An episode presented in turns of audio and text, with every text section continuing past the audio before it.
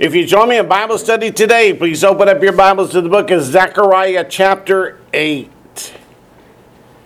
This is one of my favorite chapters in Zechariah. It's one that's being fulfilled before our very eyes. If you look around the room, we are a fulfillment of Zechariah chapter 8, verse 23.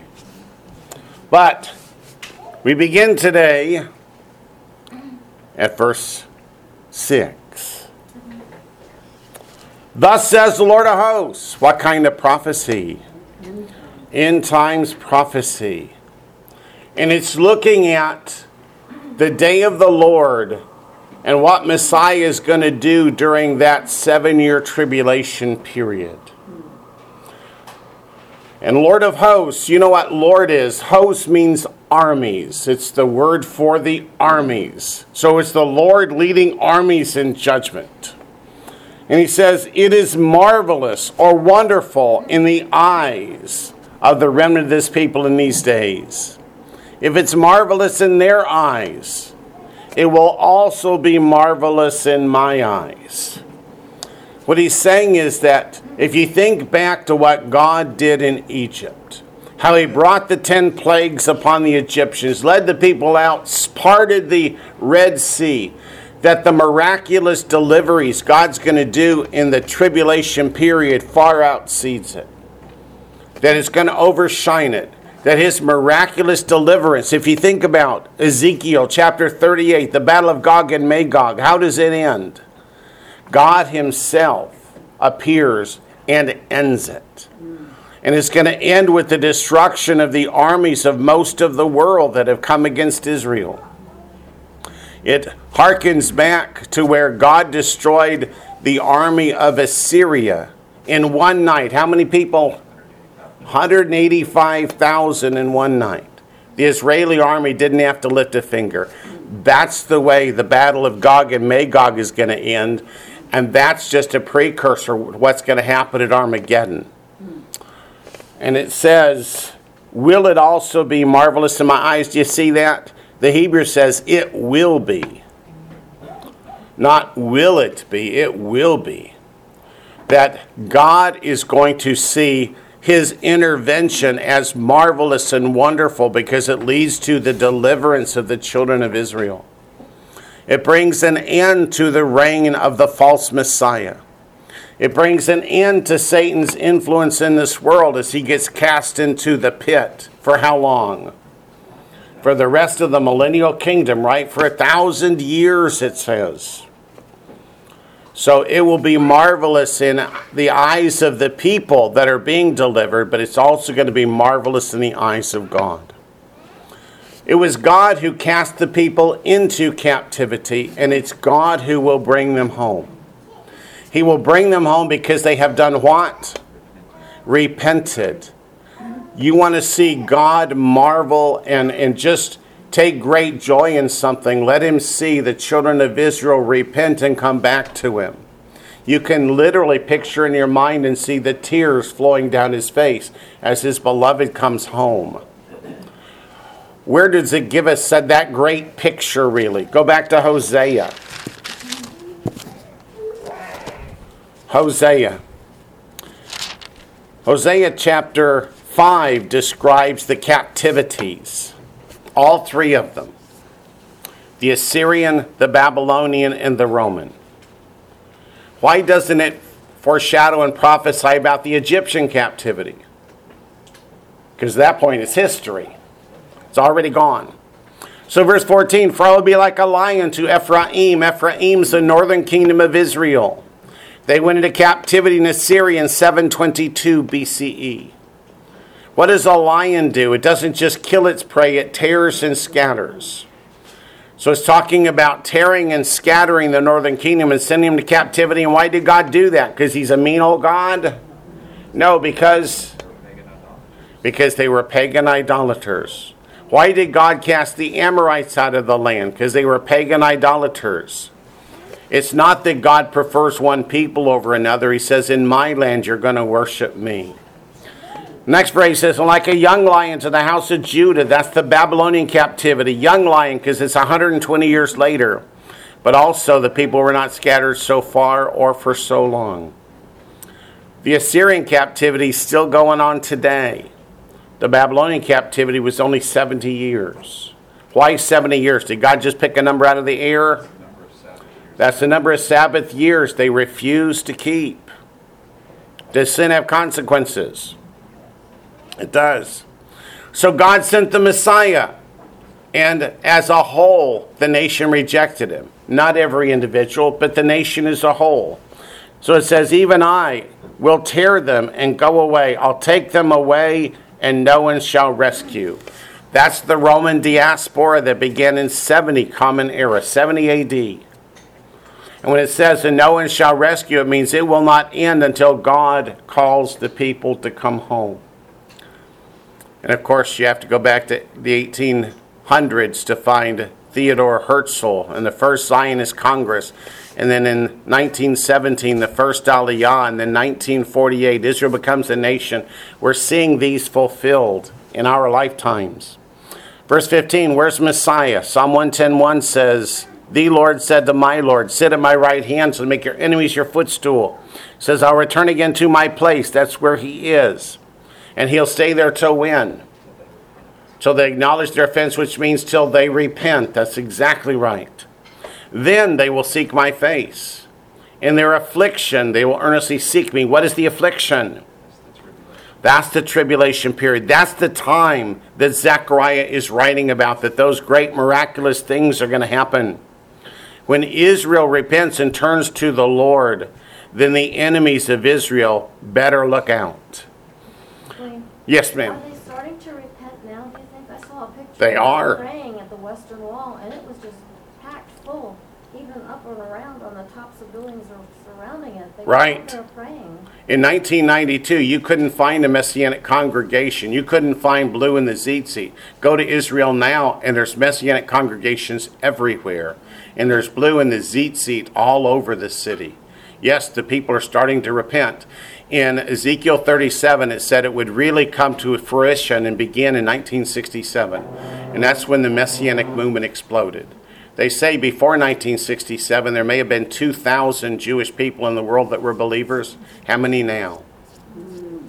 You can see many more than that in the great field halls at Messiah College every July at the Messiah Conference as Jewish believers come in from all over the world, and the stadium is just packed full.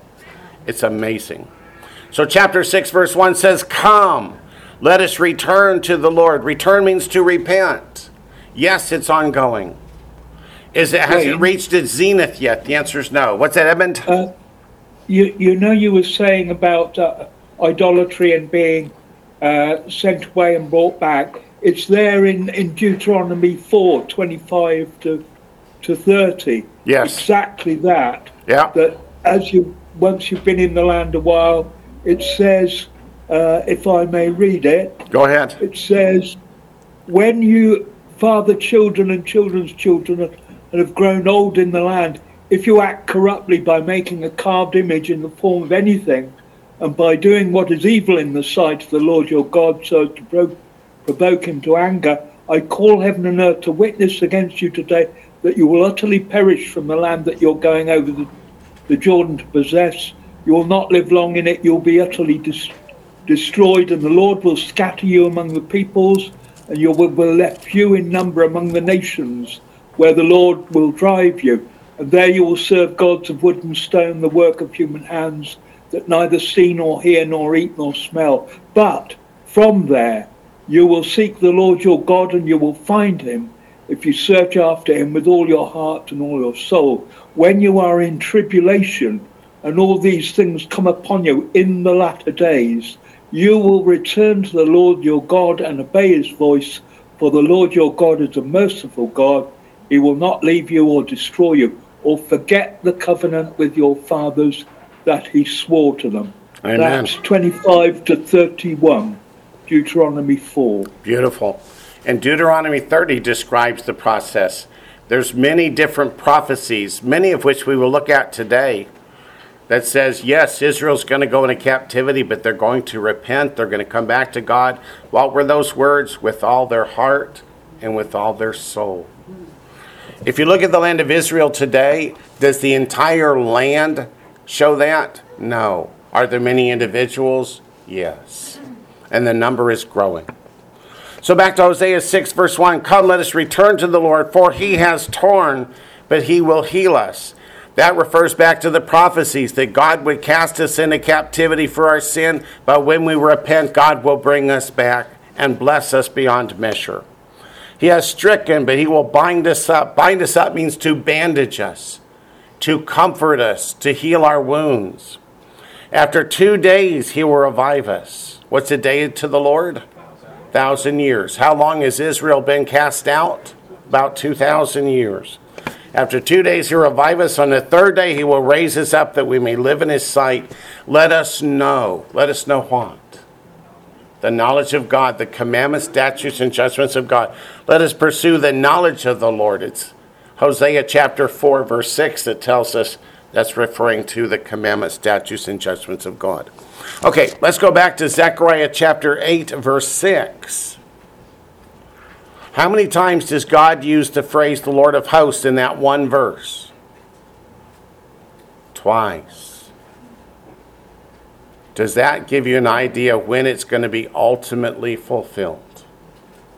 There may be a minor fulfillment when they return from Babylon, but the ultimate fulfillment is in the day of the Lord in the tribulation period. Verses 7 and 8 go together, so let me read them together, then comment together. Thus says the Lord of hosts Behold, I will save my people from the land of the east well, that's Babylon in those areas. If it stopped there, we would say, gee, this is only talking about the return from the Babylonian captivity, but it doesn't stop there. It says, and from the land of the west. If you return from the land of the east and the land from the west, you've returned from all the places they've been scattered. That hasn't happened yet. It's in the process, but it's not completed until Messiah returns. So we're definitely talking about day of the Lord prophecy. He says, I will bring them back, and they shall dwell in the midst of Jerusalem. They shall be my people, and I will be their God in truth and righteousness. Does anybody recognize those words? They shall be my people, and I will be their God. Let's go back to Exodus 19. This is the covenant. Exodus chapter 19. We looked at it last night. We'll look at it again this morning. Exodus chapter 19. We'll begin in verse 5.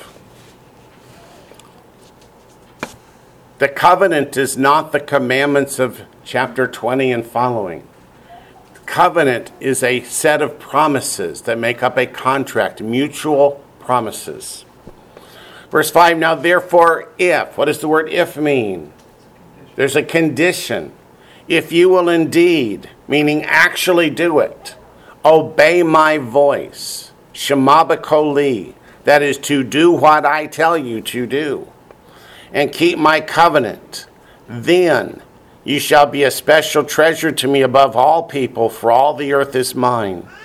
You shall be to me a kingdom of priests and a holy nation.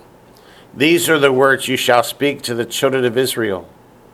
So Moses came and called for the elders of the people, and laid before them all these words which the Lord commanded him. Then all the people answered together and said, All that the Lord has spoken, we will do. That is the acceptance of the covenant. That is the promise of the people. Is it just the Jewish people or is it all the people? The, the, the, physical children of Israel and the mixed multitude grafted in. It's all of them. I got a question out here. Let me see what it is. Number one. Um, where are we at? At the moment, we're in Exodus chapter 19, starting in verse 5. So Moses brought back the words of the people to the Lord. That's the covenant. God said, If you will do what I tell you to do, then you shall be a special people, a kingdom of priests, and a holy nation. And what did the people say? All that the Lord has spoken, we will do. then what are the commandments that follow? You're saying you prove that your faith is real. These are the instructions in righteousness to prove that your faith is real. You said you would do what I tell you. I'm telling you now, will you do it or won't you do it? That's not all. Lane, Yes, um, is this the, uh, the covenant, is this like the ketubah, the marriage contract? yep. This is exactly what the Torah is, is a marriage contract. The ketubah, the marriage contract says this is what the husband will do for the bride, and here's what the bride will do for the husband. God made promises to us, and we need to make and keep our promises to Him. Let's go to 2 Corinthians chapter 6 to look in the New Testament. 2 Corinthians chapter 6.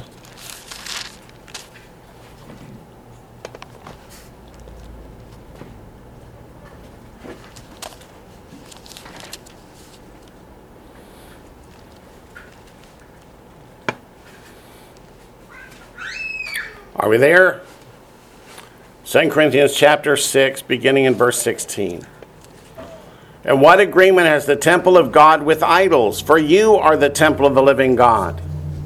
As God has said, I will dwell in them and walk among them. Here's the key I will be their God, and they shall be my people. What's the next word? Therefore. Do you see how I will be their God and they shall be my people is from Exodus 19? It's from the covenant. And what was the people's side of the covenant? Then we will be obedient to what you command us. So look at verse 17, the therefore. Therefore, come out from among them, the unbelievers, the idolaters, the unclean, the lawless ones, and be separate, says the Lord. What separates us from the world? Are keeping of God's commandments. Do not touch or cling to what is unclean, and I'll receive you. I'll be a father to you, and you shall be my sons and daughters, says the Lord Almighty. This is just a refreshing of our minds of what the covenant is. Verse 1 of chapter 7 says, Therefore, having these promises, that we will be the people of God, He will be our God, He will be our Father, we will be His sons and daughters. Having these promises, beloved, let us cleanse ourselves from all filthiness of the flesh and spirit, perfecting holiness in the fear of God. Chapter 7, verse 1 says, God has kept his part of the covenant. Now we need to keep our part. If you think back to Exodus 19, remember the if then? If we don't keep our part of the covenant, is God obliged to keep his part? The answer is no. Let's look also at Hebrews chapter 8, verse 10.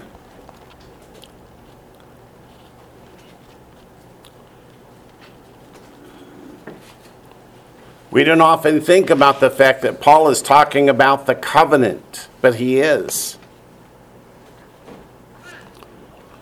Hebrews chapter 8, verse 10. These are the words of the new covenant, or I prefer to say the renewed covenant. For this is the covenant that I'll make with the house of Israel after those days, says the Lord. I will put my laws in their mind and write them on their hearts, and I will be their God, and they shall be my people. Do you see the same words from the covenant from Exodus chapter 19? No, there's no if. There isn't an if. That's right. But he's going to write his laws upon our heart. And what does he expect us to do? When we obey them. And the reason there's no if is at that point, if you're saved by faith, you're obedient out of love, right? Yeah. It's no longer, do you want to keep them or don't you? If you're saved by faith and they're written on your heart, you do them because you want to do them. It's the desire of your heart because you love the Lord our God. But you see, those same words, I will be their God and they shall be my people. Same we saw in Exodus 19 and we saw in 2 Corinthians 6. So at that point, I want to really start digging deep into this. Let's go to Jeremiah chapter 24. Jeremiah 24.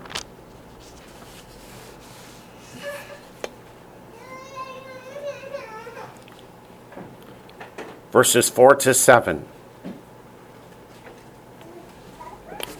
Oops, we got two questions out there now. Doesn't this repudiate new covenant theology? Uh, I would say, of course. Yep. The idea that, well, let me just ex- try and explain it this way. There have been a lot of questions this week about new covenant. Why do you call it renewed covenant? We all know what the word new means in English. Well, do we?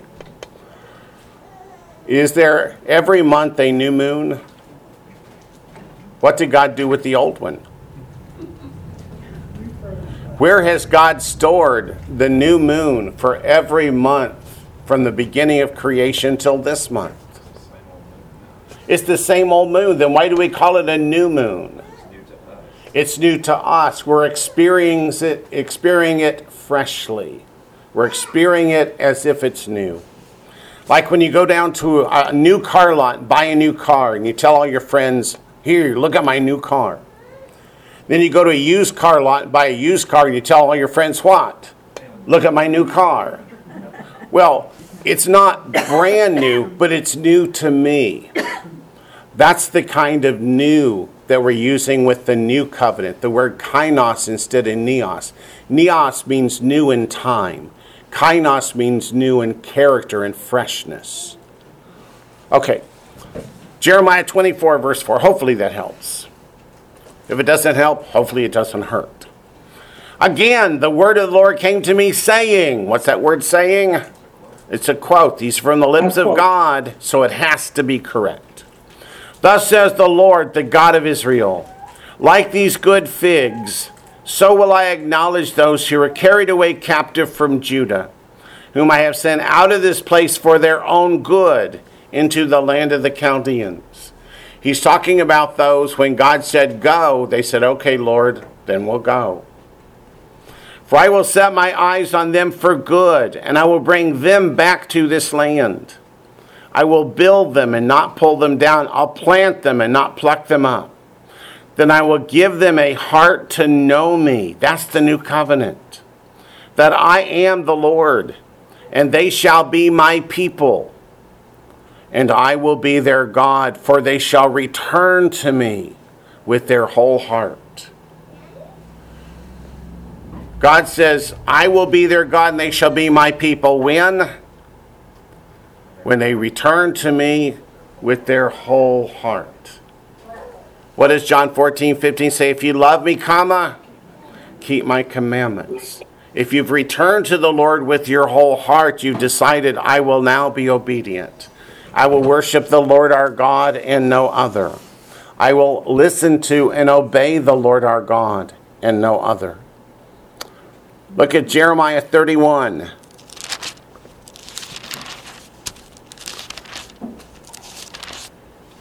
Before we look at verse 33 again, I want you to see the context in verses 1 through 6. Jeremiah 31, verses 1 through 6. At the same time, says the Lord, I will be the God of all the families of Israel, and they shall be my people. What time? What are we talking about? We got to read on for context. Thus says the Lord the people who survived the sword found grace in the wilderness. Israel, when I went to give him rest. The Lord has appeared of old to me, saying, Yes, I have loved you with an everlasting love. What's that mean, an everlasting love? Doesn't God hate the Jews? Isn't that what you hear all the time from, well, never mind. No, he doesn't hate the Jews. It's an everlasting love. Therefore, with loving kindness I have drawn you. Again, I will build you, and you shall be rebuilt. Does that sound like maybe or might? No. O Virgin of Israel. You shall again be adorned with your tambourines, and shall go forth in the dances of those who rejoice. You shall yet plant vines on the mountains of Samaria. Notice he forgot to call it the West Bank. It's Samaria. The planters shall plant and eat them as ordinary food, for there shall be a day when the watchman will cry on Mount Ephraim, Arise, and let us go up to Zion to the Lord our God. So we're talking about a time when Israel does what? Repents and comes back to God with their whole heart. And this is the chapter that has the new covenant. So just look at verse 33 to refresh ourselves. But this is the covenant that I will make with the house of Israel after those days, says the Lord. What has happened? Israel has repented, and God renews the covenant. I will put my law, the word there is Torah. There's no confusion. It's the commandments, statutes, and judgments of God in their minds and write it on their hearts, and I will be their God, and they shall be my people. If they were not going to keep God's commandments, would he still say, I'll be their God and they'll be my people? The answer is no. The fact that he says unconditionally, I will be, means they will repent. They will turn back to God. They will be obedient, as God tells us again and again. Let's go to Jeremiah 32. May not even have to turn the page, but it's verse 37. So for me, I have to turn the page. 37 to 39. Behold, does behold mean something irrelevant following? It shut your mouth and listen. Something really important is coming. Behold, I will gather them out of all countries where I've driven them. What do we read in Zechariah? From the east and from the west, from all countries. Where I've driven them in my anger, my fury, and in great wrath. Why was he angry, full of fury, and full of great wrath? Because they were pagan idolaters. They turned their backs on God. He says, I will bring them back to this place, and I will cause them to dwell safely. They shall be my people, and I will be their God. Is that not the promise of the covenant in Exodus 19? So, how have the people changed? They have repented and turned back to God. That's right.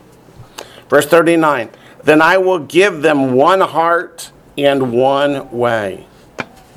What is that one way? John 14, 6. I am the way, the truth, and the life. No one comes to God except by me. This is, they're saved by faith. That they may fear me forever. That means they will be obedient forever. Now you see why he says in verse 38, They shall be my people, and I will be their God. God didn't leave us, we left God. And God says, Please come home. And it goes on to say, For the good of them and their children after them. Let's go to Ezekiel chapter 11. The scripture is full of God's calling us to repent and come back to Him, to love Him, to put our faith in Him, to follow Him. I see there's number one out there and GoToMeeting land. Let's see, it says, someone has their mic on. Okay. Let's see if I can.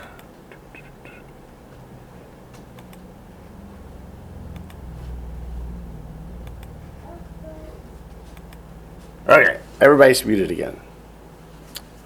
Where was I? Ezekiel chapter 11, that's where I was. Starting in verse 17.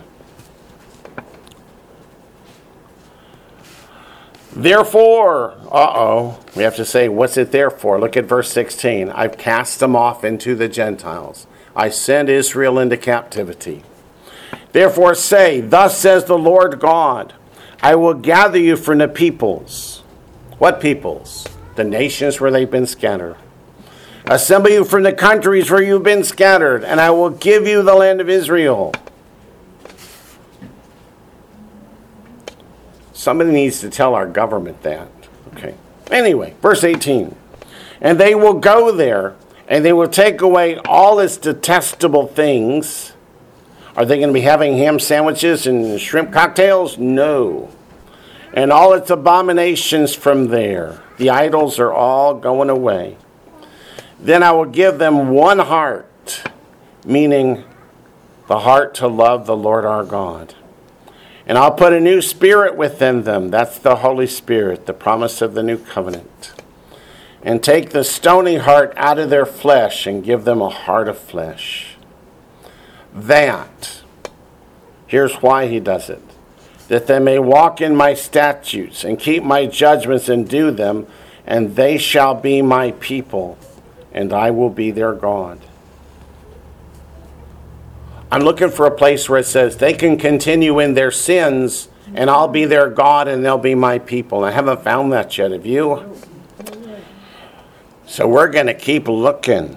Verse 21 But as for those whose hearts follow the desire for their detestable things and their abominations, that is, those who refuse to repent, I will recompense their deeds on their own heads, says the Lord God. Are they going to be part of the Messianic kingdom? They are not. Are they going to be part of the new heavens and new earth? They are not. Their part is in the lake of fire. Verse, that's enough for that one. Let's go on to Ezekiel chapter 37. Ezekiel chapter 37. Verse 18.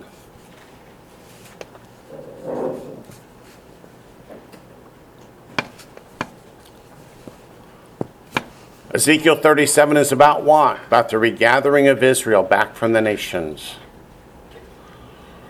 And instead of doing the first 17 verses, I thought we'd just go to the interpretation. So, starting in verse 18. And when the children of your people speak to you, you being Ezekiel, saying, Will you not show us what you mean by these things? That is, why are you putting sticks together and they become trees, etc.? Say to them, Thus says the Lord God. What's it actually say in Hebrew? Thus says, My Lord, the Lord. Yeah. Surely, what does surely mean? It's going to happen. I will take the stick of Joseph, which is in the hand of Ephraim. That was the northern kingdom that went into captivity in 722 BCE. And the tribes of Israel, his companions. That's the 10 northern tribes. We call them what today? The 10 lost tribes because we don't know where they are. But God does. Yeah, does. when you're driving. It What- says I'm driving. Uh, Carry your mics and it open. won't. Okay. Now, let me just make sure everybody's muted.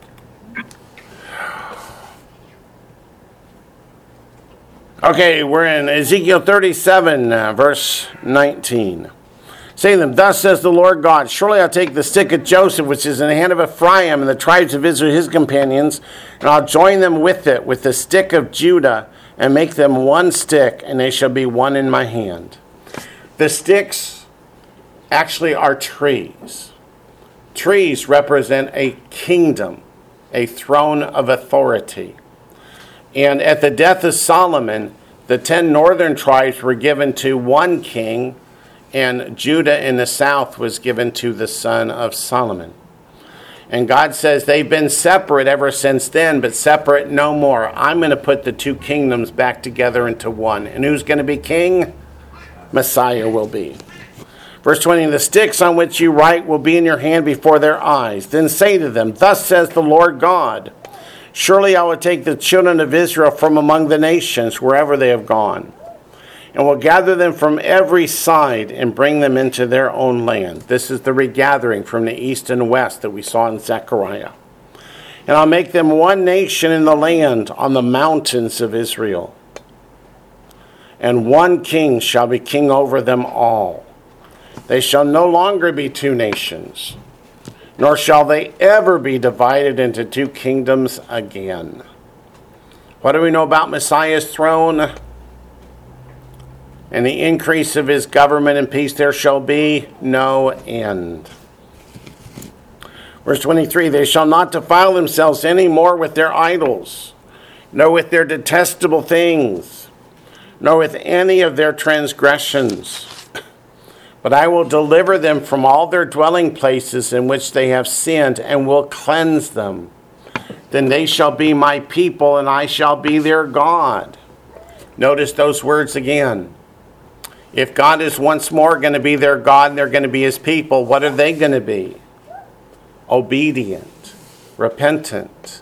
They're going to follow him. Verse 24 David, my servant, shall be king over them. They shall all have one shepherd. Does that make you think of John chapter 10, verse 16? It should. Who's that shepherd? Messiah. They also shall walk in my judgments and observe my statutes and do them. See, God has a sense of humor. He knows if he just said, observe my statutes, somebody would just look at him. He said, no, no, no, no, don't just look at them, do them. Then they shall dwell in the land which I have given to Jacob my servant, where your fathers dwelt, and they shall dwell there, they, their children, and their children's children. How long? Forever. And my servant David shall be their prince forever. Moreover, I will make a covenant of peace with them. What is that covenant of peace? That's the new covenant of Jeremiah 31. And it shall be an everlasting covenant with them. What does everlasting mean? It'll never end. But notice the covenant is that I will be their God and they shall be my people. And on their part, it's we will obey. I will establish them, multiply them, I'll set my sanctuary in their midst forevermore. My tabernacle also shall be with them. That means my dwelling. I will dwell in their midst. Isn't that what 2 Corinthians chapter 6 had to say? Yes. The nations also will know that I, the Lord, sanctify Israel when my sanctuary is in their midst forevermore. But notice, it took repentance. When does all Israel get saved? As Paul said in Romans 11 26, is in the tribulation period. That's why Messiah can return and establish the kingdom. He said in Matthew 23, You'll see me no more till you say, Baruch haba b'shem Adonai. Blessed is he who comes in the name of the Lord. They will cry out for him, and he will come. Mm-hmm. But does God hear the prayer of those who will not hear the Torah? No, that's Proverbs 28 9. So they will have repented and turned their ear back to the Torah. And when they cry out for God, the enemies of Israel are in deep trouble. I would then have gone to 2 Corinthians 6 16 and Hebrews 8 10, but we already did that. So let's move on. Back to Jeremiah, because there's a word I want you to see. It's Zechariah. Never mind Jeremiah. Zechariah. We do Jeremiah on Fridays, Zechariah on Saturdays. At the end of verse 8, they shall be my people, and I will be their God in truth. Let's go to Psalm 119. Psalm 119, verse 142.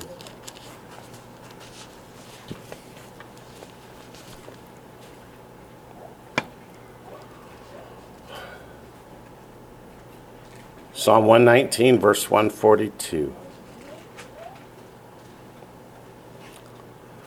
Your righteousness is an everlasting righteousness. What does that mean? Will it ever change?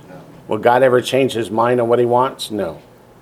And your law is truth. That word law there is Torah.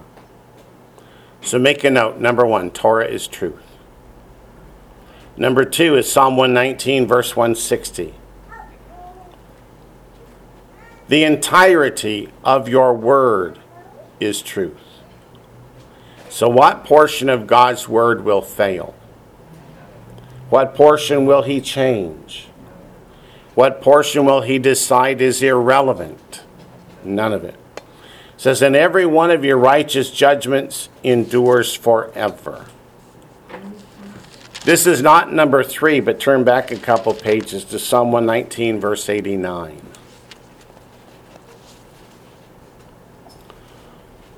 Forever, O Lord, your word is settled in heaven. Christian theology is based on the idea that God changes his mind. That for a while God wanted this, he doesn't want that anymore, now he wants this, tomorrow he'll want something else. What does the scripture say? Forever, O Lord, your word is settled in heaven. Is it going to change? No. This is also not number three, but go to Psalm 89, verse 34.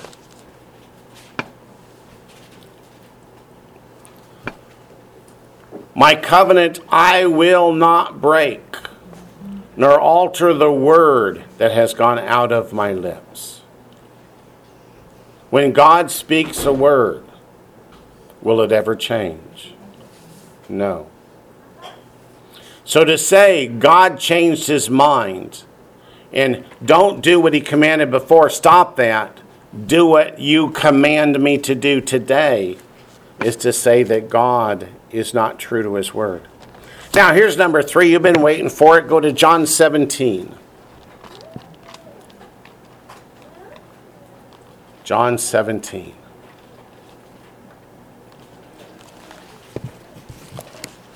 John 17, verse 17. John chapter 17, verse 17. Sanctify them by your truth. Your word is truth. Wait a minute. Didn't it say that in the Old Testament? You mean the Old Testament and the New Testament agree? Yes, it does. And then add to it John 14, verse 6.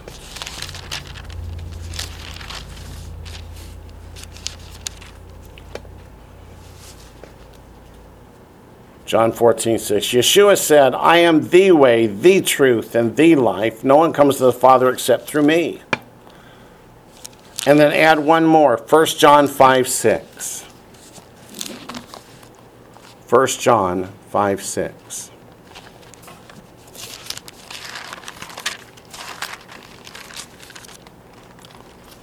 First John chapter 5 verse 6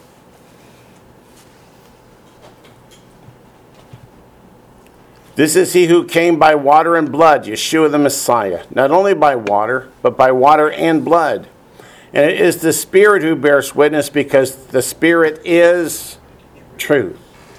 If the Torah is truth, the entirety of God's word is, tr- word is truth. The Holy Spirit is truth. Yeshua is truth. Can they disagree with each other? How many truths can there be? Just one. It means their message must be the same. So to say Messiah came to change God's law is to say that the two truths disagree with each other. That would be confusion. Is God a God of confusion? He is not. So the Torah, the entire Word of God, the Holy Spirit, and Messiah must all agree. Yes, Rachel. Or Hebrews 13, 13, 8 also be a good one. Let's look at Hebrews 13 8. I'm sure it would be, or you wouldn't have brought it up. Well, let's look. Hebrews 13 8.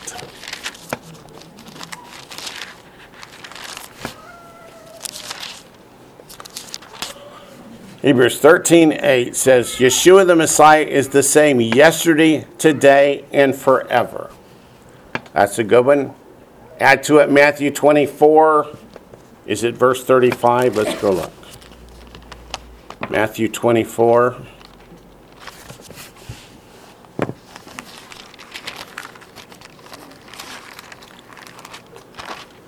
Matthew 24, yes, verse 35. Heaven and earth will pass away, but my words will by no means pass away. Means it can't change.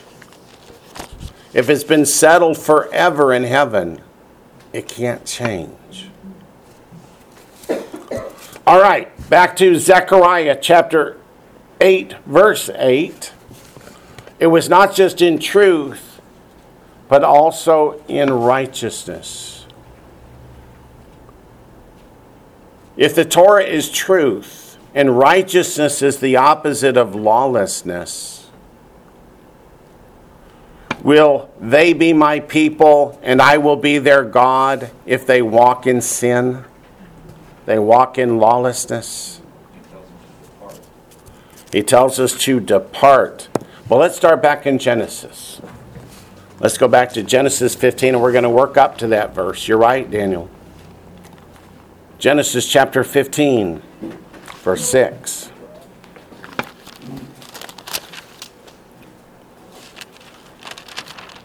Righteousness is obeying the commandments of God.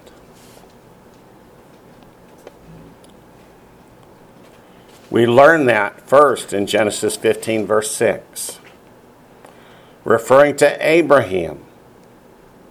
Let's start in verse 1 so we understand the context of verse 6. See, I see a number one out there. Let me check it while you're turning. Somebody says, see John 5 8. So as you're turning Genesis, don't turn to John 5 8. I will. And let me read it.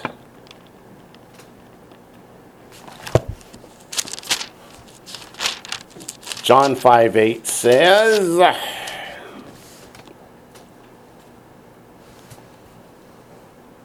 says Yeshua said to him, Rise, take up your bed and walk. I must have read the note wrong.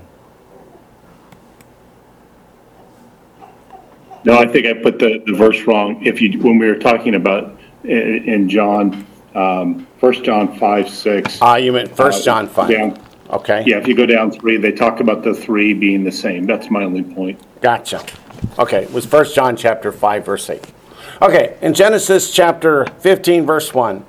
After these things the word of the Lord came to Avram. That's Abraham before God changes his name. In a vision saying, "Do not be afraid, Abraham. I am your shield, your exceedingly great reward." But Avram said, Lord God, what will you give me?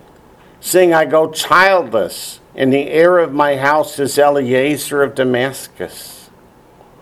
Then Abram said, Look, you have given me no offspring. Indeed, one born in my house is my heir.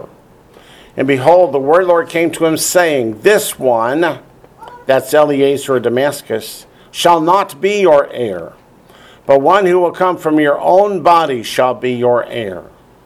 How old's Abraham? He's old. How old's Sarah? She's old too. Then he brought them outside. He brought him outside and said, Look now toward heaven and count the stars if you are able to number them. He said to him, So shall your descendants be. And he believed in the Lord. In the rest of the Bible, they just say he believed the Lord. Sometimes there's a beit that's attached to a verb that doesn't get translated. So he believed the Lord, and he accounted it to him for righteousness. That word believed is ha'amin, H E apostrophe E M I N. And it's the verb from which we get the word amen. So he believed the Lord means God spoke, and Abraham believed that God would do exactly what he said he would do. And the Lord said, He accounts it to him for righteousness. Go to Deuteronomy 6, verse 25.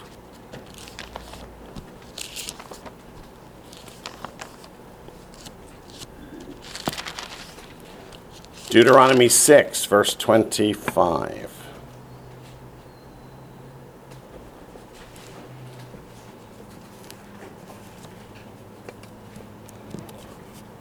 You got to realize what we're saying here does not match up with traditional church theology, right? You realize that. But it is what the Bible says. Deuteronomy 6:25 Then it will be righteousness for us if We are careful to observe all this commandment before the Lord our God as he has commanded us. So when we believe God and obey his commandments, it says it will be righteousness for us. Do you see those words? In my Bible, it said these commandments, but the Hebrew says this commandment. Because God in Deuteronomy 6 takes all the commandments and says it's one. Look at how Deuteronomy 6 1 reads. Now, this is the commandment. So, all of it together, all of the Torah is the commandment.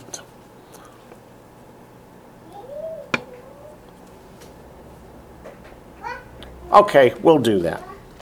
Let's go to Genesis 26. Genesis 26. In Genesis 15, verse 6, God accounted it to Abraham for righteousness, right? Chapter 26 of Genesis explains this a little farther.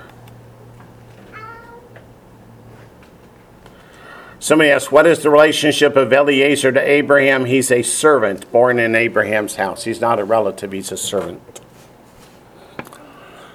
So, Genesis chapter 26, God is actually speaking to Isaac, the son of Abraham. Starting in verse 2, says, Now the Lord appeared to him, that's Isaac, and said, Do not go down to Egypt. Live in the land of which I shall tell you. Dwell in this land, and I will be with you and bless you. For to you and your descendants I give all these lands, and I will perform the oath which I swore to Abraham your father. And I'll make your descendants multiply as the stars of heaven. I will give to your descendants all these lands, and in your seed all the nations of the earth shall be blessed. What's the next word? Because Abraham obeyed my voice and kept my charge, my commandments, my statutes, and my laws.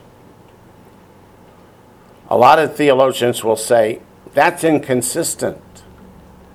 That in Genesis 15, Abraham believed God and God accounted him for righteousness. So, why does God talk about the fact that he obeyed him? Because they're not understanding what it means to believe. To believe. To believe is God said it. That's it. Go to Matthew chapter 5. Let's go to the New Testament. Matthew chapter 5. Wasn't a good example of uh, Abraham showing his obedience when God told him to take Isaac, and Yep. he said that now I know that Yep. you that you believe. Yep. In Genesis 22. Now I know, since you have not withheld your son, your only son, from me. Yes, it is, Rachel. Matthew chapter 5, verse 6. I saw a line somewhere that said, um, faith is ongoing obedience. I would have to agree with that. Of course, I may have posted that. You never know. I've gone back onto Facebook, so I've been putting Um, things up there. Wayne, could I Yes, ask um, something? Of course. Um, did Abraham repent then for the sins he did? Of course. Okay, because he, I remember several things, um, Yeah. that he didn't obey. He Right. didn't obey. But So, then he repented. okay. He We've all repented. fallen Okay. short. That includes Abraham. Okay. Yeah. Matthew chapter 5, verse 6. Blessed are those who hunger and thirst for righteousness, for they shall be filled. That means those who want righteousness as opposed to lawlessness, those who diligently seek it, they shall be filled. Does God want us to chase after righteousness or lawlessness? The answer is righteousness. Matthew 5:20 For I say to you that unless your righteousness exceeds the righteousness of the scribes and Pharisees, you'll by no means enter the kingdom of heaven. Were the scribes and Pharisees keeping God's commandments? No. Were they teaching others to keep God's commandments? No. We know that from Matthew 15 and Mark 7. So, if your righteousness is based on keeping man made rules and regulations as opposed to the commandments of God, what does God call that? Vanity. Right, Yes, um, on Matthew five nineteen, 5 19. Whoever therefore breaks one of the least of these commandments and teaches men so shall be called least in the kingdom of heaven. He's talking about the scribes and the Pharisees there, isn't he? Whatever it does and teaches then we shall be called great in the kingdom of heaven. For that continues to explain the verse before. For I say to you that unless your righteousness exceeds the righteousness of the scribes and Pharisees, you'll by no means enter the kingdom of heaven. Which is why I teach shall be called least in the kingdom of heaven doesn't mean they're making it into the kingdom because the next verse explains it in detail.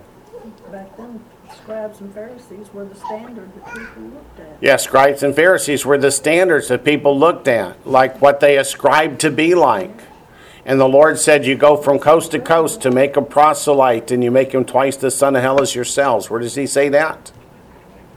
That's in Matthew 23. Go to Matthew 23.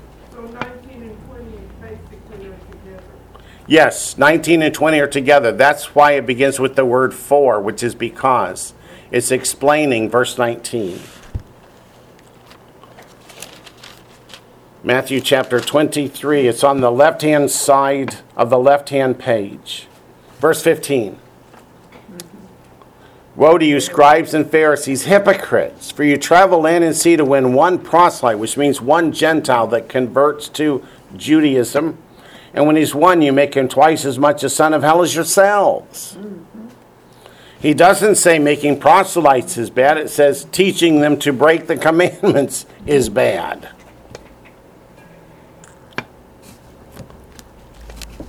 When we follow these teachings that we're teaching, that being taught so often in many of the churches nowadays, we're doing exactly what they were, trying to follow these scribes and Pharisees, and we fall on our face. Yeah, yeah, we've just replaced the scribes and Pharisees, haven't we?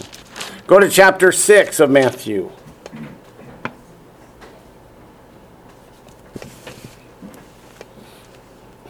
We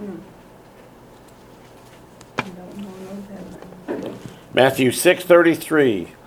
But seek first the kingdom of God and what? His His righteousness. And all these things shall be added unto you. Seeking the righteousness of the Pharisees, that's not where we're supposed to be aiming. When the scripture says, Beware the leaven of the Pharisees, it's referring to their bad doctrines. Luke chapter 1. Luke chapter 1 is prophecy.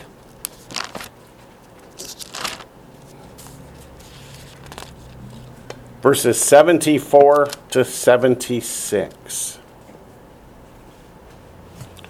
Spoken by Zechariah, the father of John the Baptist, when he's filled with the Holy Spirit, and tells us in verse 67 he is prophesying. And that prophecy includes verses 74 to 76.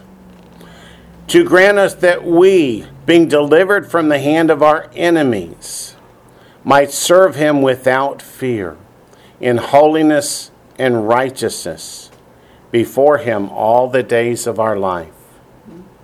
How does God want us to serve him? In holiness and righteousness. And somebody's going to say, doesn't Hebrews say that without holiness no one will see God? Yes, it does. Verse 76 says, And you, child, John the Baptist, not Messiah, you, child, will be called the prophet of the highest. For you will go before the face of the Lord to prepare his ways, to give knowledge of salvation to his people by the remission of their sins. What's it talking about? What did John teach? Repent for the kingdom of heaven is at hand. That says to give knowledge of salvation to his people by the remission of their sins. He called them to repent and then to be baptized.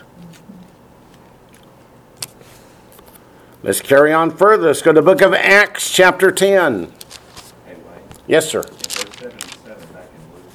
in verse seventy-seven back in Luke one, In verse 77 back in Luke 1, proves that you cannot be saved unless you repent. It says, to give knowledge of salvation to his people by the remission of their sins. Right. If you will not repent, what does the scripture say? Repentance leads to salvation.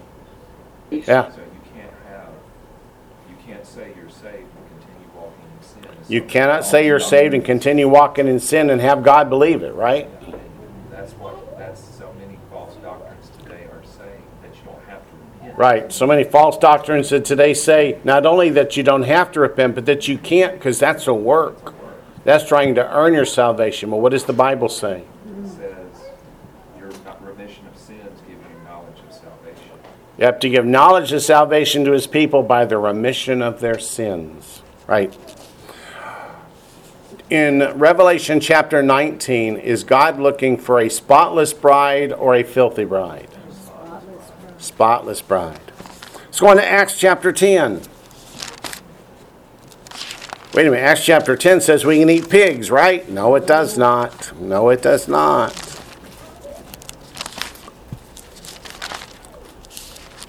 What does Peter say? God has shown me that I should not call any man common or unclean. He doesn't say, God showed me I should not call any pig common or unclean.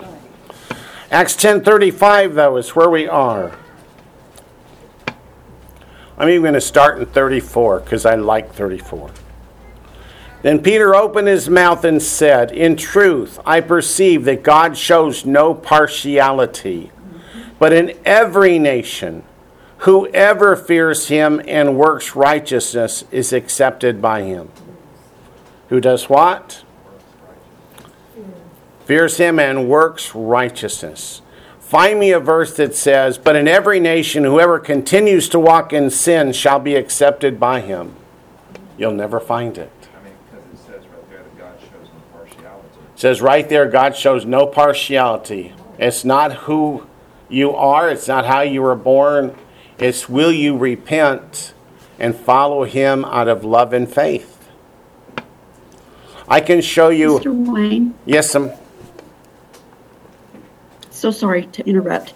In, in those verses there where we're speaking about Cornelius coming to faith, Right. I know that he was um, he was faithful, and I guess I'm trying to think of the word that they called him as a Roman citizen.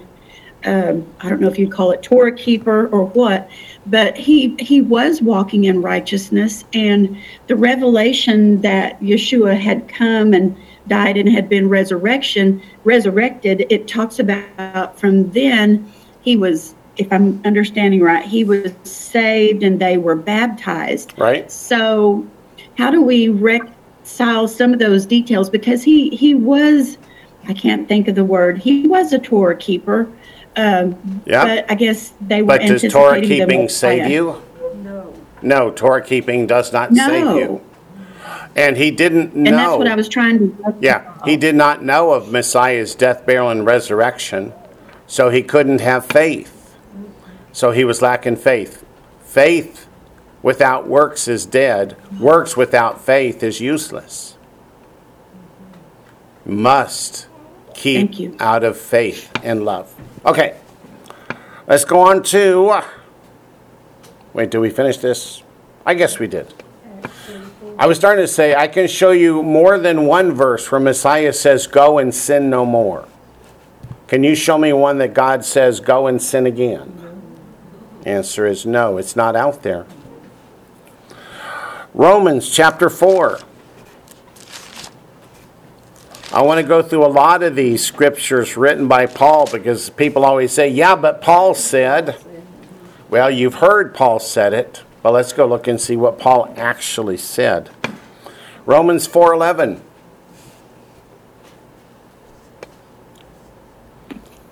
This is talking about Abraham.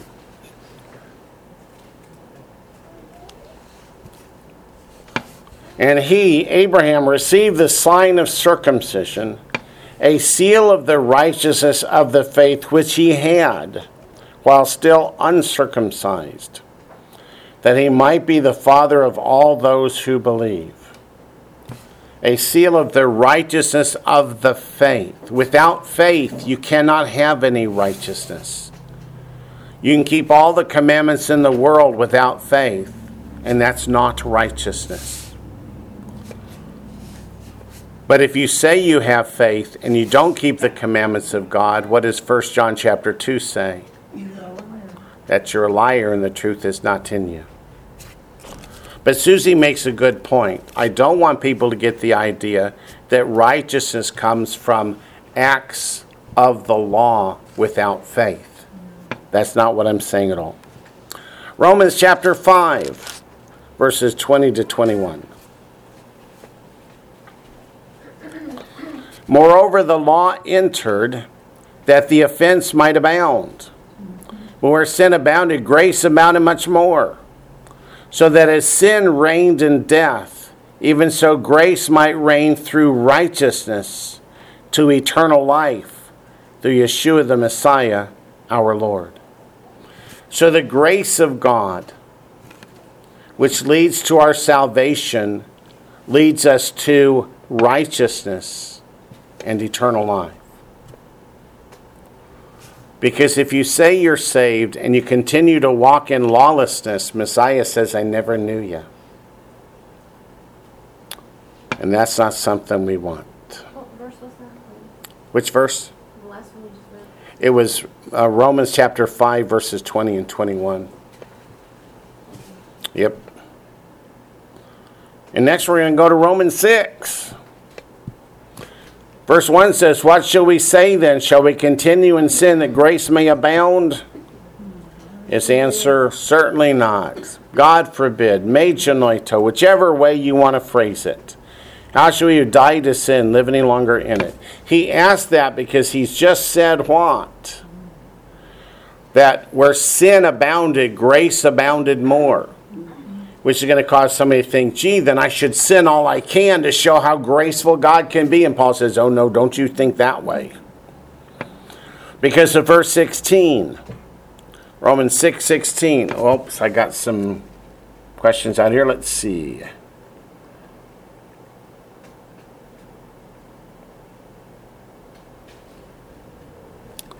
Okay.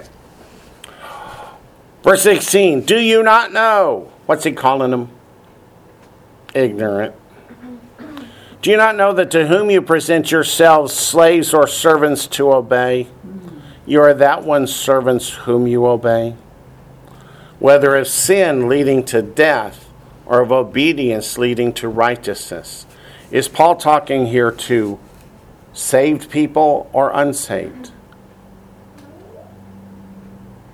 He's talking to the saved in the church at Rome. And what does he tell them? Does he say, You're saved so you can go sin, it doesn't matter anymore? No. He says, Whether of sin leading to death or of obedience leading to righteousness. Do you see how obedience and righteousness are intricately intertwined?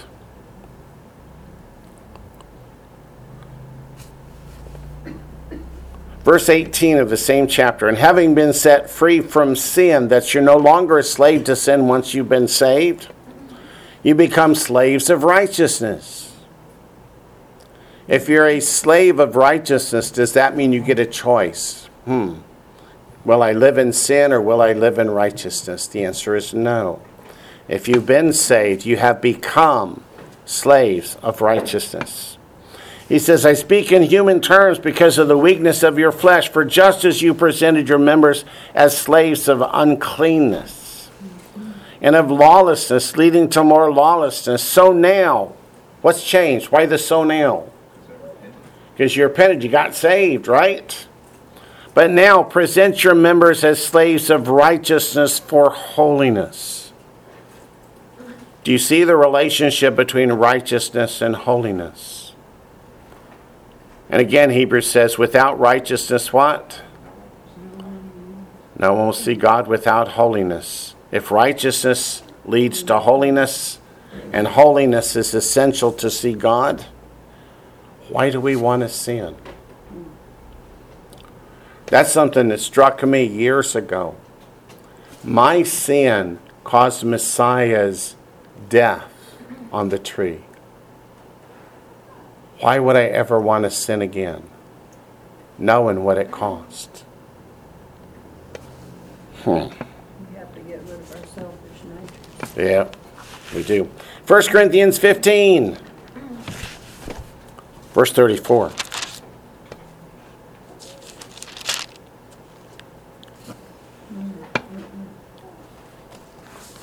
Who wrote 1 Corinthians? Paul did. To a Jewish church or a Gentile church? A church that came out of the Gentile world. How do we know? 1 Corinthians 12 2. You know that you were Gentiles. But what does he tell them? In no uncertain terms, in 1 Corinthians 15, verse 34 Awake to righteousness and do not sin. For some do not have the knowledge of God. I speak this to your shame. He's talking about some people in the church at Corinth do not know God. They claim to be saved, they claim to be part of the church, but they don't know God. He says, I say this to your shame. But in no uncertain terms, he says, What? Awake to righteousness and do not sin. Don't you think that ties right back to Hosea four six? Does that tie right back to Hosea 4 6? You know it does. My people perish for lack of knowledge. Exactly right.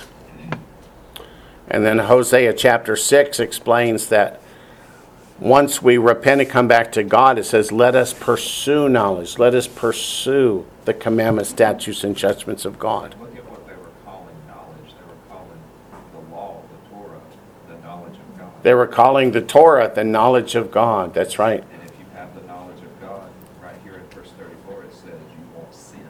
And if you have the knowledge of God, it says, do not sin. Well, that's the same thing as John 17, 3, right? To know God is to have eternal life. And 1 John 2, verses 3 and 4 says, If you say you know God and don't keep his commandments, you're a liar. And the truth is not in you. All these scriptures, the traditional theologians would say, you have to ignore all those because they're contrary to our doctrine. Well, which takes precedence, doctrine or scripture? To me, it's scripture. I hope it is for you too. If you think about Second Timothy, If you think about 2 Timothy chapter 3, verses 16 and 17, your your doctrine is supposed to be based on scripture. your doctrine is supposed to be based on scripture. If not, that's the error of the scribes and the Pharisees of Matthew 15 and Mark 7. Do you see how it all ties together? Let's go to 2 Corinthians chapter 6.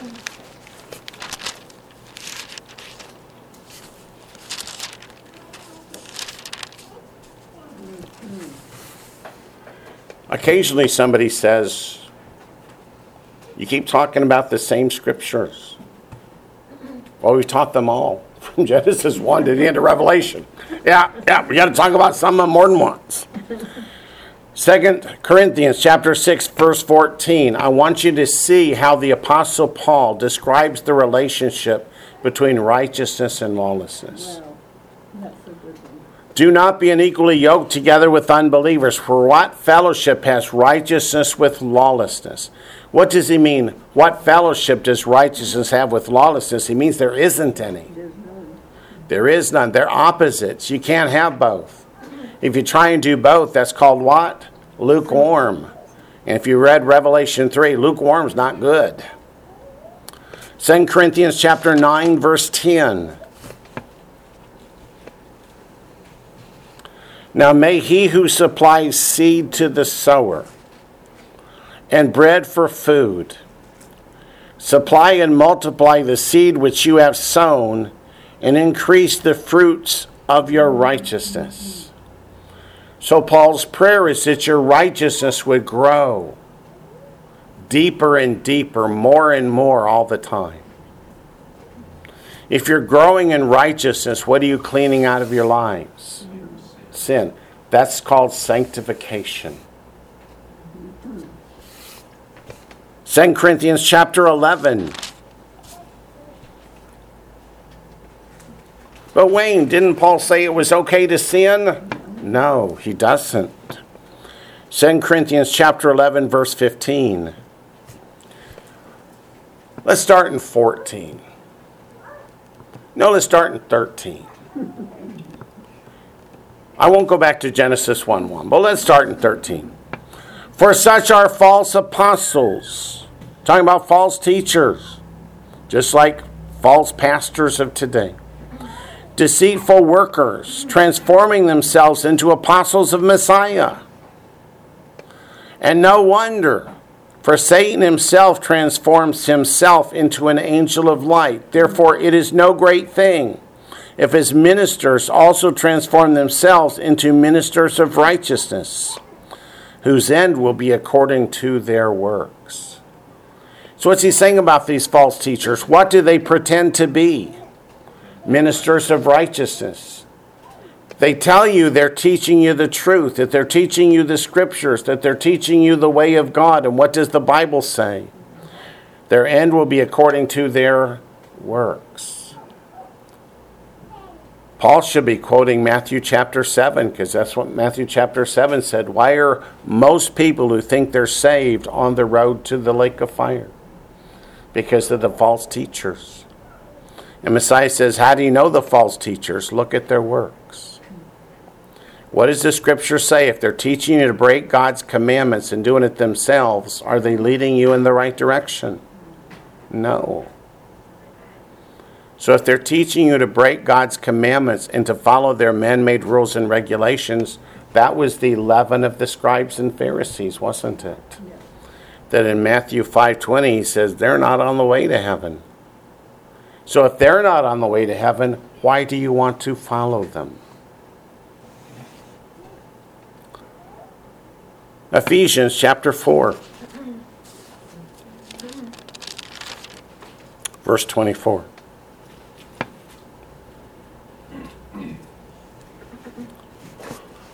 In verse 17, Paul says, Don't walk anymore like the Gentiles walk.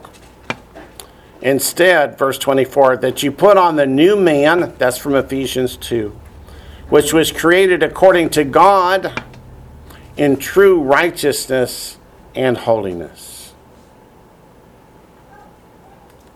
If Paul encourages us to stop walking as the Gentiles walk and to walk in true righteousness and holiness, is that a euphemism for continue in your sin?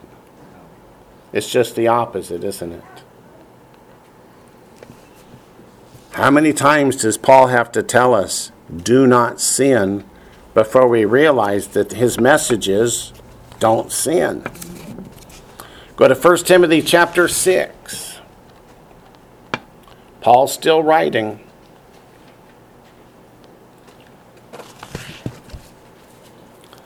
1 Timothy chapter 6 verse 11.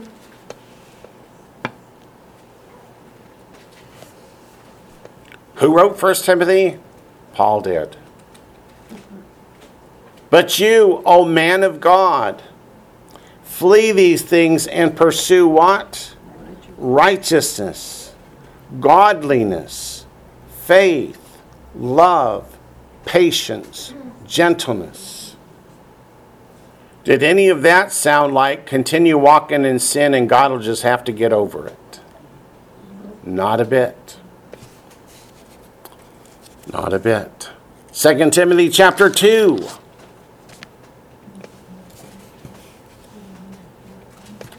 Second Timothy chapter 2, verse 22. Flee useful, youthful lusts, but pursue want Righteousness, faith, love, peace, with those who call on the Lord out of a pure heart. He could have said, pursue lots of things, but what's his first pursuit? Righteousness. Maybe because the Lord said, Seek ye first the kingdom of God and his righteousness, and then all these things will be added unto you.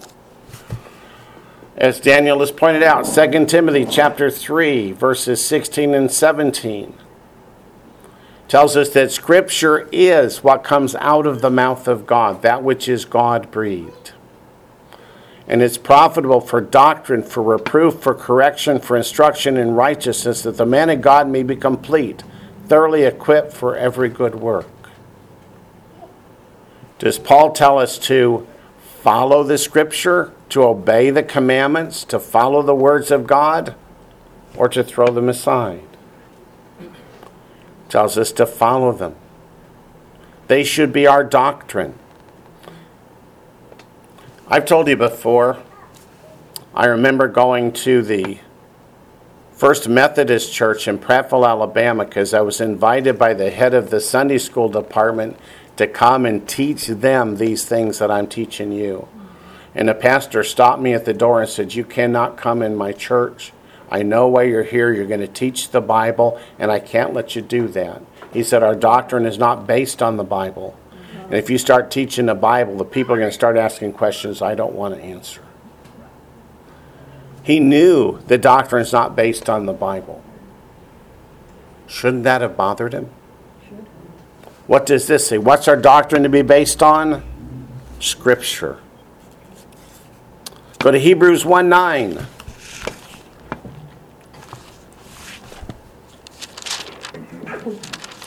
God bless you. Hebrews chapter 1, verse 9.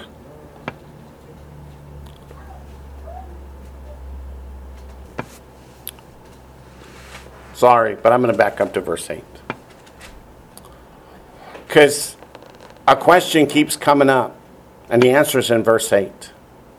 But to the Son, he says, Who's the He? The He is God. He says to the Son, Your throne, O God. What's he calling Yeshua? God. Your throne, O God, is forever and ever. That's from Isaiah chapter 9, verses 6 and 7. And of the increase, there'll be no end. A scepter of righteousness is the scepter of your kingdom. You have loved righteousness and hated lawlessness. Therefore, God, your God, has anointed you with the oil of gladness more than your companions.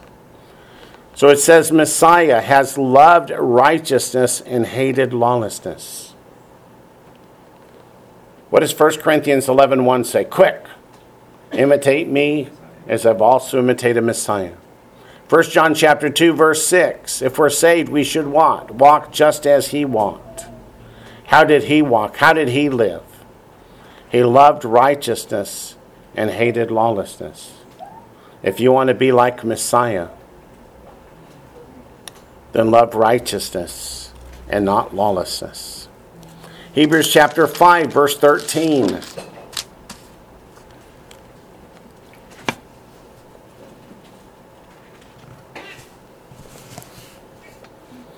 After saying in verse 12, For though by this time you ought to be teachers, he says in verse 13, For everyone who partakes only of milk is unskilled in the word of righteousness, for he is a babe.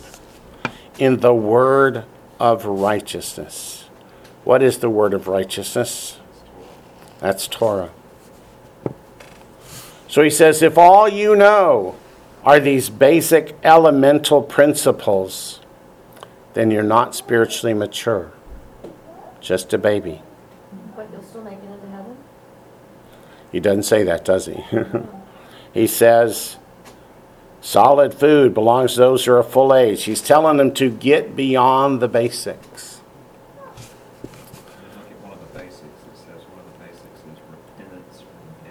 One of the elementary principles of chapter 6, verse 1 is repentance from dead works and a faith toward God.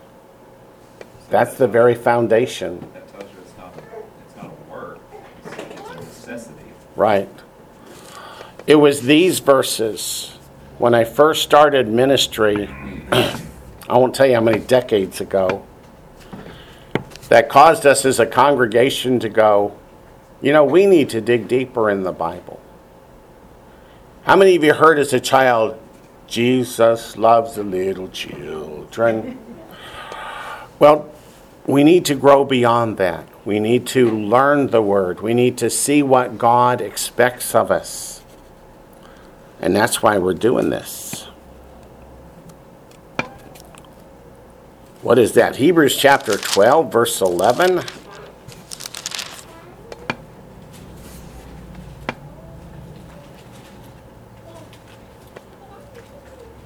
We're going to start in verse 10 and emphasize verse 11. For they indeed for a few days chastened us as seemed best to them, but he, that is the Lord, for our profit, that we may be partakers of his holiness. So our parents, oh, disciplined us when we did wrong. But Messiah disciplines us like a father, but it's for our profit, meaning for our good, that we may be partakers of his holiness. Does he chasten people for doing right or for doing wrong? He wants us to stop sinning and instead, instead focus on holiness. Now, verse 11 is the key. Now, no chastening seems to be joyful for the present, but painful. Nevertheless, afterward it yields the peaceable fruit of righteousness to those who have been trained by it. Do you see the relationship in verse 10 between His holiness and our righteousness? Yep. We're almost finished talking about that one verse from Zechariah. But first, we have to go to 1 Peter.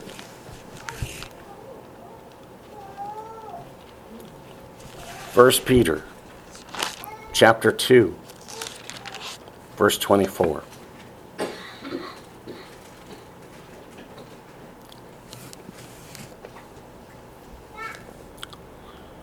First Peter chapter 2 verse 24 referring to Messiah says who himself bore our sins in his own body on the tree that we having died to sins might live for righteousness by whose stripes you were healed. So Messiah was crucified for us that we might live for what?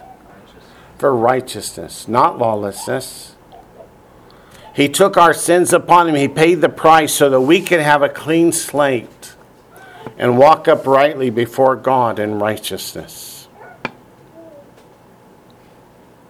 2 Peter chapter 2.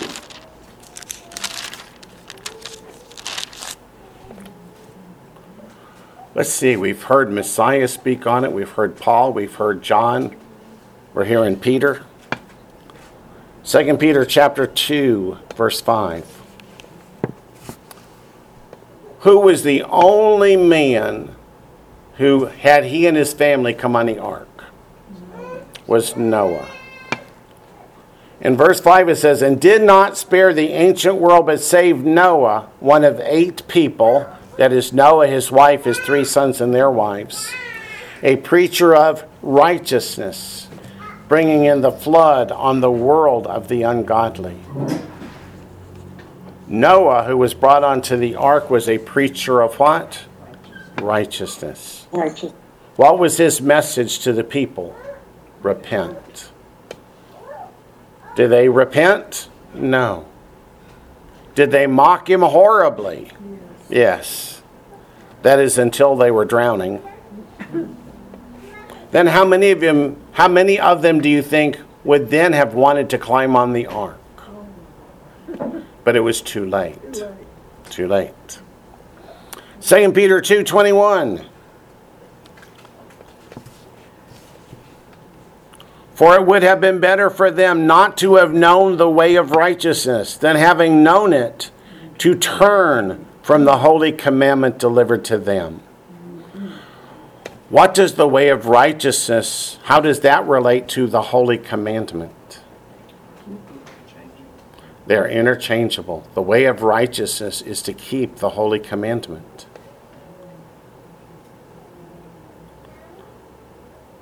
Can you walk in righteousness without keeping the commandments? The answer is no.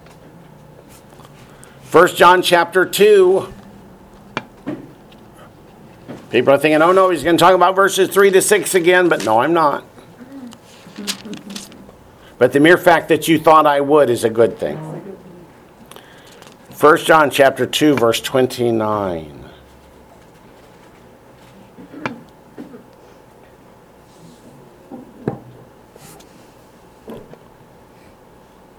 If you know that he is righteous, you know that everyone who practices righteousness is born of him. If you are saved by faith, washed clean in the shed blood of Messiah, how do you practice? You practice righteousness. And if you practice lawlessness, that's Matthew chapter 7 verse 23, depart from me, I never knew you. You who practice lawlessness. This is going to play out there on the internet. I'm going to get all kinds of comments that say, You're teaching Heresy.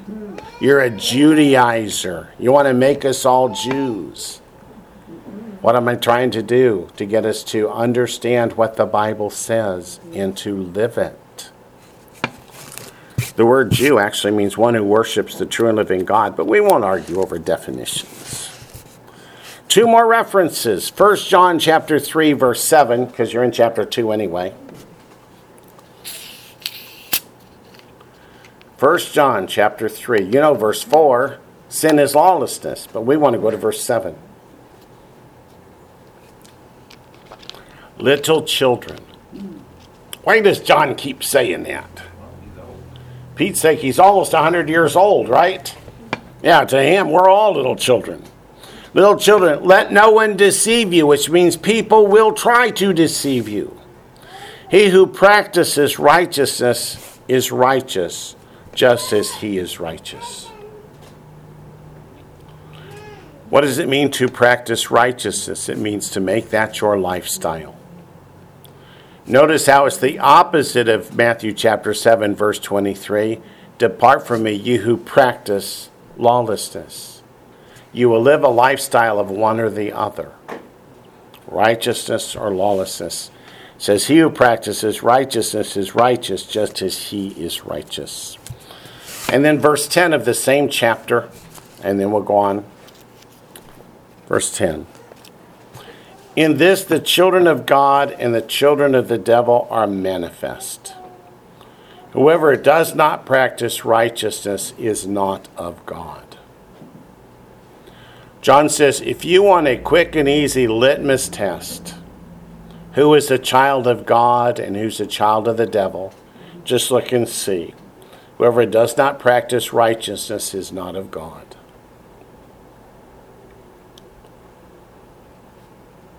So, what about the scribes and Pharisees who said, Don't keep God's commandments, keep ours? Where are they going to fall on this spectrum? The scriptures call them what? Children of serpents, children of the devil. Keep your eyes on Judgment Day when we will all stand before Messiah in judgment. Would you rather hear, Depart from me? You who practice lawlessness are well done, my good and faithful servant. Let's go back to Zechariah. I knew that would take a while, but I thought it was important. Verses 9 to 10 talk about the necessity for rebuilding the temple. Verse 9 Thus says the Lord of hosts. Is that an end times prophecy? Does Israel need to rebuild the temple? They recaptured the Temple Mount in 1967. That was 56 plus years ago. Where's the temple? Where are the people going up to keep the pilgrim festivals? Did God say if they'll keep the three pilgrim festivals that no man would covet their land? They would be safe in the land. They wouldn't have to worry about a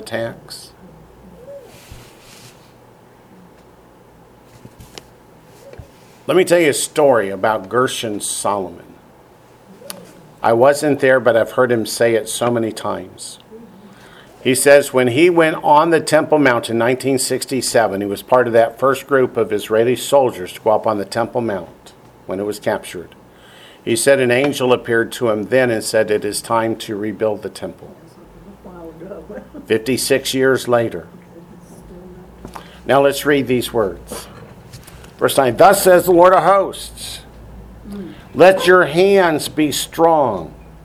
It doesn't literally mean strong hands, it means your resolve, your willingness to do. Let your hands be strong. You have been hearing in these days these words by the mouth of the prophets, who spoke in the day the foundation was laid for the house of the Lord of hosts, that the temple might be rebuilt. For before these days, before they began to build the temple of the Lord, there were no wages for man, nor any hire for beast. There was no peace from the enemy, or for whoever went out or came in. For I set all men everywhere against his neighbor. What does the Lord say? Until you started to rebuild the temple, you were hungry, you were poor, you were attacked, you had no peace, you had no protection.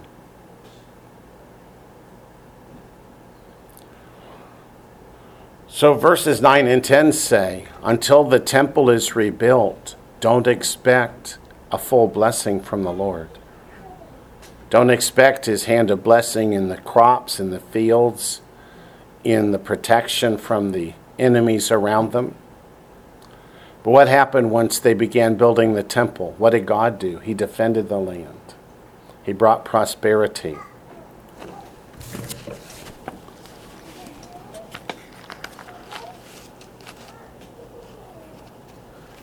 Let's go look at some corresponding scriptures. Let's go to Haggai chapter 1.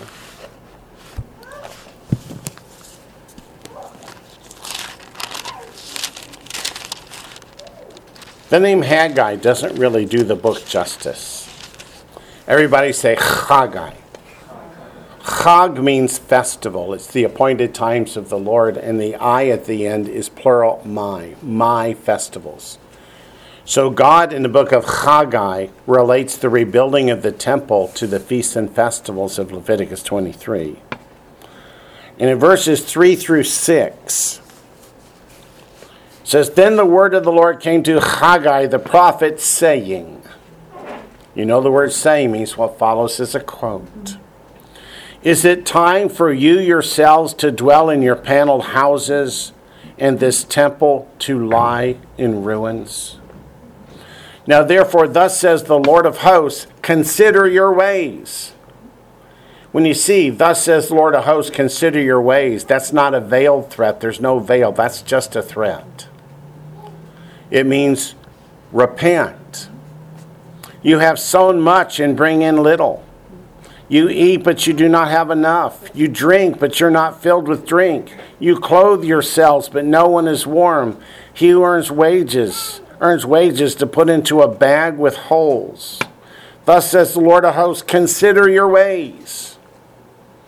What is the Lord saying? Why are you not being blessed as you could be? Why are you not being protected from your enemies like you could be? Because you live in nice houses. You think life is good, we don't need God. God says it's not going to stay peaceful. It's not going to stay prosperous. Not until you get on and build the house of God. Same chapter, verses 9 to 11. It says, You looked for much, but indeed it came to little. When you brought it home, I blew it away. Why, says the Lord of hosts? Because of my house that is in ruins, while every one of you runs to his own house. People say, but Wayne, today Israel is so prosperous. If you've been reading the Post, there's more than a million of the six million Israeli Jews that live below the poverty line. They're hungry. They don't have enough food. They don't have enough clothes. Why? Let's keep reading. Verse 10 Therefore, the heavens above you withhold the dew, and the earth withholds its fruit. That means no rain. How many of you were there in Israel when the Sea of Galilee was down like 80 feet from the way it normally is full? And they had to take the docks and extend them miles, well, maybe not miles, but it seemed like miles out just to get to some water. Verse 11 For I called for a drought on the land and the mountains, on the grain and the new wine and the oil, on whatever the ground brings forth, on men and livestock, and on all the labor of your hands. God had blessed the people, and instead of building the temple and praising God, they just got comfortable. So God took away the blessing. Chapter 2 of Haggai verses 15 to 19. And now carefully consider from this day forward. From before stone was laid upon stone in the temple of the Lord, since those days when one came to a heap of twenty ephahs, there were but ten. When one came to the wine vat to draw out fifty baths from the press, there were but twenty. I struck you with blight and mildew and hail and all the labors of your hands. Yet you did not turn to me, says the Lord. God says, I brought mild judgments, and that didn't cause you to turn. So if you don't repent on, why, on mild judgments, what comes next? Severe judgment. Verse 18 Consider now from this day forward, from the 24th day of the ninth month, that's the day before Hanukkah, from the day that the foundation of the Lord's temple was laid, consider it. Is the seed still in the barn? As yet the vine, the fig tree, the pomegranate, the olive tree have not yielded fruit, but from this day I will bless you. What turned from the judgment of God to the blessing? They began to rebuild the temple.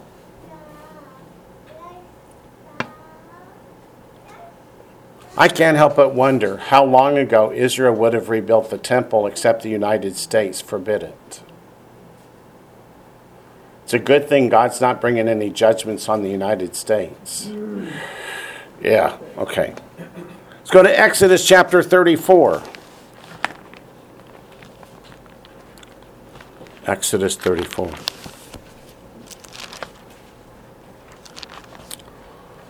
You know, the majority of the people that call themselves the church believe there will never be another temple. They say, Wayne, you're reading those words like they're literal. They're not literal. They mean believing God with your heart things like that. Somebody's mic's open. Do you have a question?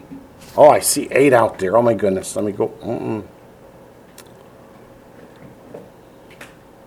Okay, looks like they're all answered.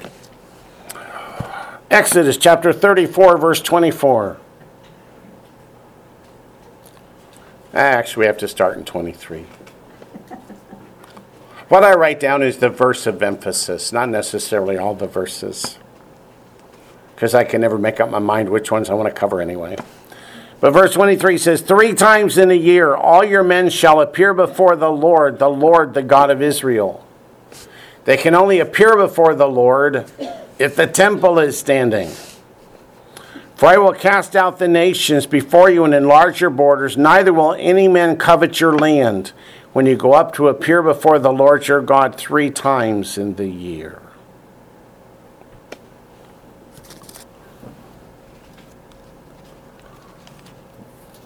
It won't be long until Israel will recognize that our defense is not based upon how many bombs or bullets we have, but it's whether we're being obedient to the Lord our God. That time is coming. It comes in the tribulation period. It takes the tribulation period for people to realize that we need God. Back to Zechariah, as we have a couple minutes left to go. Zechariah chapter 8, we're up to verse 11. 11 to 13 is a unit. Zechariah chapter 8, 11 to 13. But now I will not treat the remnant of this people as in the former days, says the Lord of hosts. For the seed shall be prosperous, the vine will give its fruit the ground shall give her increase, and the heavens shall give their dew. I will cause the remnant of this people to possess all these things. And it shall come to pass that just as you were a curse among the nations, O house of Judah and house of Israel, so I will save you, and you shall be a blessing. Do not fear, let your hands be strong. Because the building of the temple indicates that the coming of Messiah is near. When they begin to build the temple, the hearts of the people are going to start turning to God like they haven't in recent times. Why is there so much protest in the land of Israel against the changes that have been proposed for their Supreme Court? It's because they're afraid that the government will start telling people that they need to be obedient to God's commandments. And the people are fighting it tooth and nail. And if you believe the news and the commentators, the United States is paying the protesters. I don't know that, but I've heard the reporters say it on many occasions. The temple means that Messiah will soon return. Go to Daniel chapter 9, verse 27. Satan does not want that temple to be rebuilt. He does not want the nation of Israel to turn to God with their whole heart. In Daniel 9:27, we read about the 70th set of years of the book of Daniel. Sometimes they call it Daniel's 70th week, but you have to understand it's a week of years. Then he, the false Messiah, shall confirm a covenant with many for one week. That's for a seven year period. That's the seven years we call the tribulation period. But in the middle of the week, he shall bring an end to sacrifice and offering. Of course, you all realize he can't end it if it never began, right? So the temple will be rebuilt, the sacrifices will begin again, and the Antichrist or false Messiah will stop it because he doesn't want the people to worship God. Instead, the false Messiah is going to go sit in the temple of God and claim that he is God and he is the one there to worship. And in verse 27, it refers to the wing, there's abomination. That's the image that the false Messiah has set up, he and the false prophet, for the people to worship. Satan does not want the people to turn back and worship the Lord our God. With that, we've come to the end of our time. We will pick up next week, Lord willing, in the book of Zechariah, chapter 8, verse 14.